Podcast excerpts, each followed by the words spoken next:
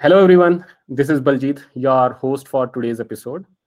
Today, with us, we have Abhishek Varshney, who is an architect at Cred. He has more than 10 years of experience working with various high growth companies in India. And he's a great person to work with. And I'm excited about what he has to share with our listeners today. Uh, with that, I'll welcome Abhishek into the podcast. Hey, Baljit. Uh, thanks for having me. Uh, and really excited to be part of your podcast today. I gave a very brief introduction about you. I want you to tell our audience a little bit about what you do. Sure, definitely, Baljit. So, yeah, right now I work as an architect at Cred. So, I'm part of this group called Payment Checkout Offers. What this group does is is that we take care of an order's life cycle right from adding to cart, doing checkout, collecting payments, doing payouts in certain cases, figuring out the price, applying offers, uh, etc. Right and we provide this as a platform to different line of businesses uh, that we have at cred. Uh, for example bill payments or deposits or lending or e-commerce etc right? That's what i do here. Before this i've worked with companies like razorpay flipkart uh, netapp oracle etc over last uh, 10 plus years right? So yeah that's what i do. Now apart from this i am personally also an open source enthusiast.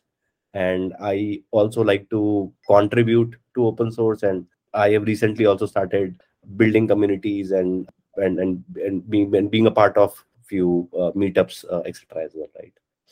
Can you tell our audience a little bit about how your typical day looks like? Typical day, Baljit varies from day to day. So most of the times, uh, the my day starts at around uh, 10 30, 11 a.m. Uh, I would have a few stand-ups in the morning. Then there might be a few meetings around uh, some brainstorming sessions with the teams or some planning meetings. Uh, it could be a sprint planning meeting or it could be a, a, quarter planning meeting or whatever right? Then there might be uh, some design reviews or architecture reviews with with with the wider team across the company right? So this is how a typical day goes like. And in between if i find some time or i also try to contribute write code or uh, study something or figure out uh, what needs to be done. You mentioned about a wide variety of tasks yeah. Uh, that vary in the depth and the breadth. Some of the things that you mentioned right maybe writing some code is very low level and then reviewing certain documents and uh, doing that across different teams. So is that something which is typical of an architect or is it something very specific to you? So baljit unfortunately that's the case.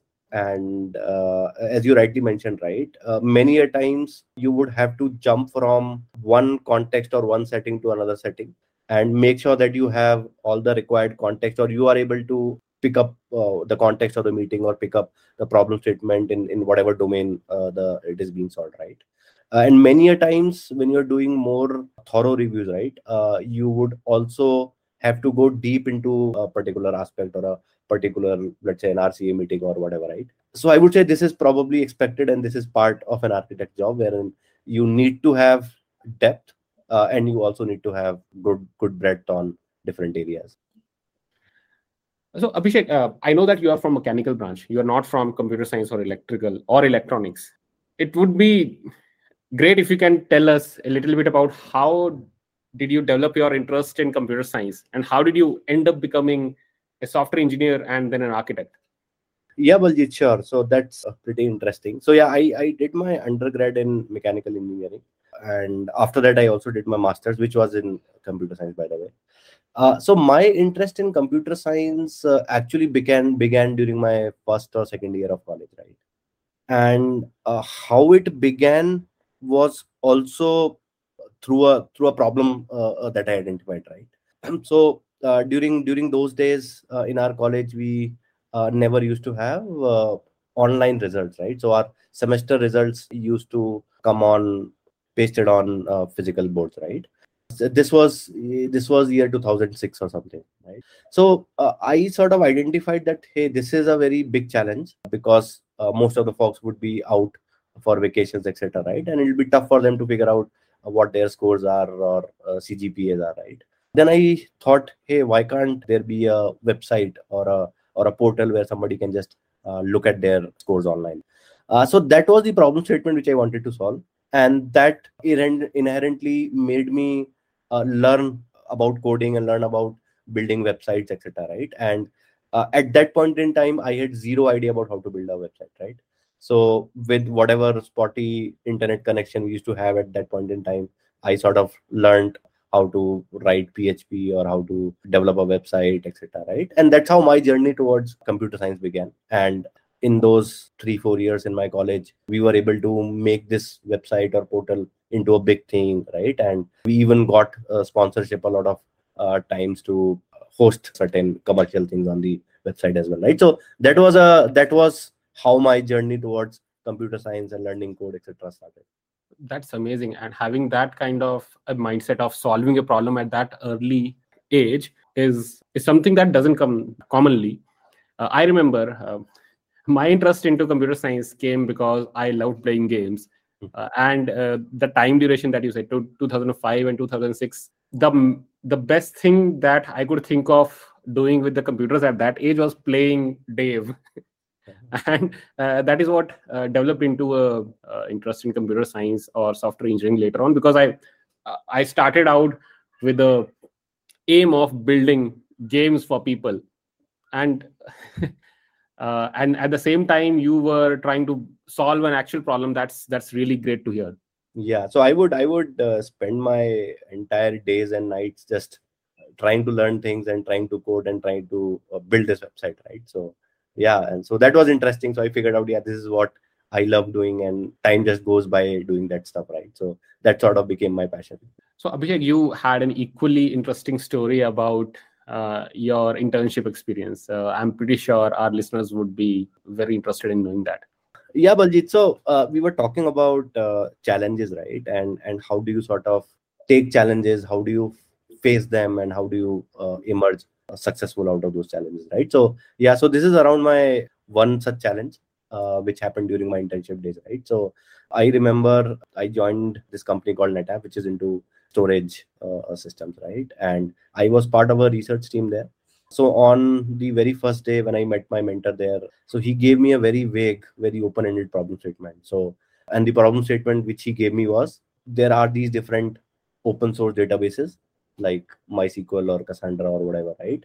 Is there a possibility, or uh, or can we sort of develop one common storage engine for all these different databases? Is that is that possible or not? Right. So that was the problem statement given to me. And the next statement that he told was, and hey Abhishek, uh, don't come to me asking what to do because even I don't know what to do. Right. So that was a very interesting, very challenging uh, problem statement to me I do not know whether to be scared or excited about the problem because uh, the prospect of solving this kind of problem that early in your career is something very exciting. But what your mentor said at that point of time scares me a little. True, Baljit, and even I was totally scared uh, when I when I heard this. Right, but again, I took this up as a challenge, and uh, again, this was something which I had never done. I had no exposure to databases forget about the internals of databases right, right. Uh, and i had no exposure to open source uh, as well. So i took this up as a challenge and uh, see more than solving the problem itself what what i learned was how do you scope the problem right? And how do you make continuous progress or or uh, or how do you make progress on a day to day basis right? Because this problem statement as it appears is very vague and open ended right? Like you can go in a direction and get lost right? So how do you make sure that you are picking one scoped mini problem at a time solving it and then moving ahead right? So i think that's another thing which i learned apart from obviously the uh, technical skills right? And at the end of the internship i was successfully able to hack mysql and cassandra and i was able to show a common storage engine working with these two different databases right? And when i showed it to my mentor he was obviously impressed and uh, his words were I never thought this would work, and so this is amazing uh, what you've done. Which later became a full-time project in the team, right? So that was a good achievement. But yeah, in the hindsight, I was really scared when I got this project. I was not even sure whether I'll uh, whether this will be possible or not possible. But yeah, taking this up as a challenge and making sure you are making pro- progress day by day is what helped me uh, achieve this. Would it be fair to say that you solving and overcoming this challenge made you what you are today as a software engineer as an and as an architect? Can say that baljit. Time and again what i have enjoyed doing is taking up new and new challenges right? And i think probably that has uh, also helped me to sort of understand different types of domains different types of problems different horizontal different verticals right? For me if i am faced with a problem statement and if i'm not nervous about it i don't enjoy it right? So uh, that is uh, that is what i like about solving problems. Uh, because see, if the problem is simple if the problem is not exciting not challenging or if it is something which you have done already before then you're not growing. Yeah that's that's something which i take up as a challenge and i enjoy doing it. What advice would you give to our young listeners so that they can also adapt this mindset that don't be afraid of the challenges overcome them learn more what advice would you share with them? Uh, i think one one thing which at least i would like to see in young members who join my team would be i think the, the first one would be to stay curious right? And basically be curious about anything that you are doing. Ask questions around why you are doing that right? See many a times you may get complacent with in uh, complacent with your work or with your environment or with your setup right? And being complacent in my opinion does not help you grow one thing is again as i mentioned right being curious trying to always figure out why something works or why it works that way. And this will again help you develop not just breadth but also depth right? So if you are curious about each and everything then you will definitely try to explore more and you will try to learn more about uh, uh, that topic. That's one part.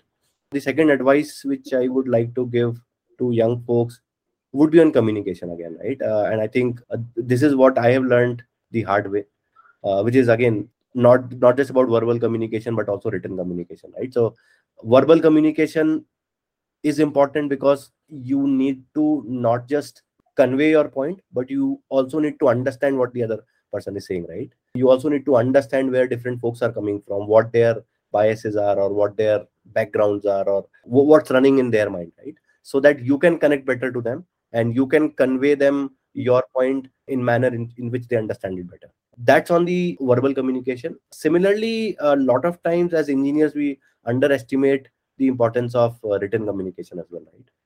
Uh, and a lot of folks i meet would not like to let's say write documents. But again in my opinion and this is something which i've learned at razorpay is, is the importance of written documents right? Written document uh, in my opinion more than helping the other person it helps you more because you are able to put your thoughts down into one document and you are able to question your thought process itself. And then you are able to evolve your thought process as you evolve the document. And obviously once you have evolved your thought process and you have answered all the questions that come to your mind into that document obviously when you share it with your stakeholders or with uh, other people they they will also understand it and you are saving a lot of time for yourself where you are not repeating the same thing again and again so i think uh, that's another thing. I can add to that abhishek. When i joined razorpay after a few days i was asked to write one document about a new feature that i was developing at that time.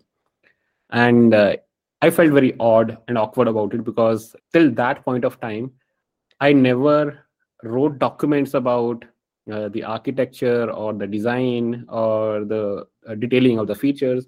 All I did was uh, I'll go to the whiteboard, do a little bit of brainstorming discussion with multiple folks, maybe multiple times, but never put in the effort of writing it out so that other people could understand or even I could explain it to them better so i had a hard time doing that in, in the beginning yeah. but i was uh, really able to see uh, a lot of value in it just within a few months initially i started out with with aversion to that i didn't want to do it. I was asked to do it. That is why i was doing it.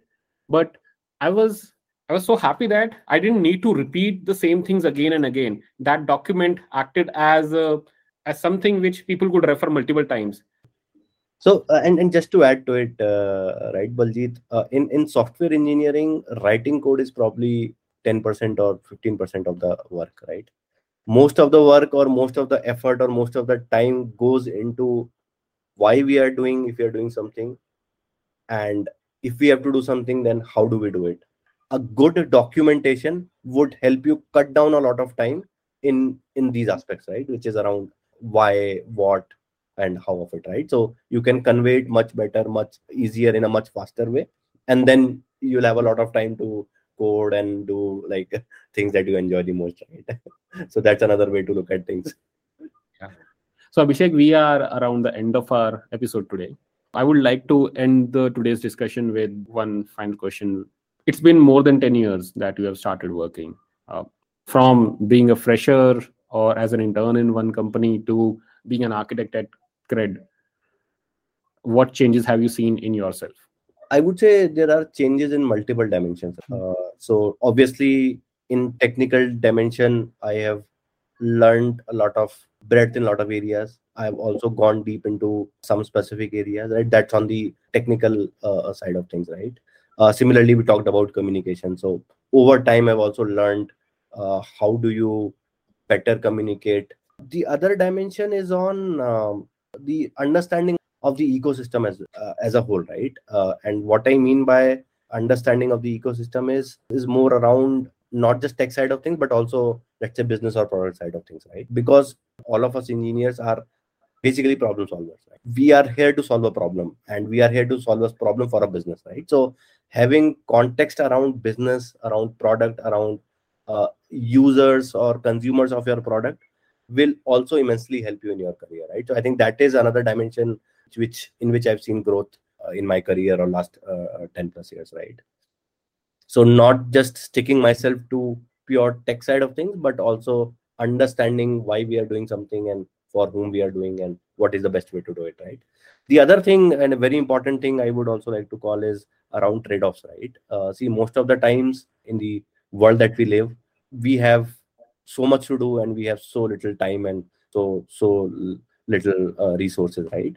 so there are always trade-offs in terms of what you can do and what you cannot do i think understanding those trade-offs and making sure that you are solving for short term without compromising the long term or without compromise, compromising the long term game right is also important. And many a times it is not an easy decision and requires uh, again a lot of technical deliberation lot of uh, stakeholder management uh, making people aware what is real priority urgency versus what is not and what can be hacked versus what needs to be solved the elegant way right uh, is this again something which i think i've developed over time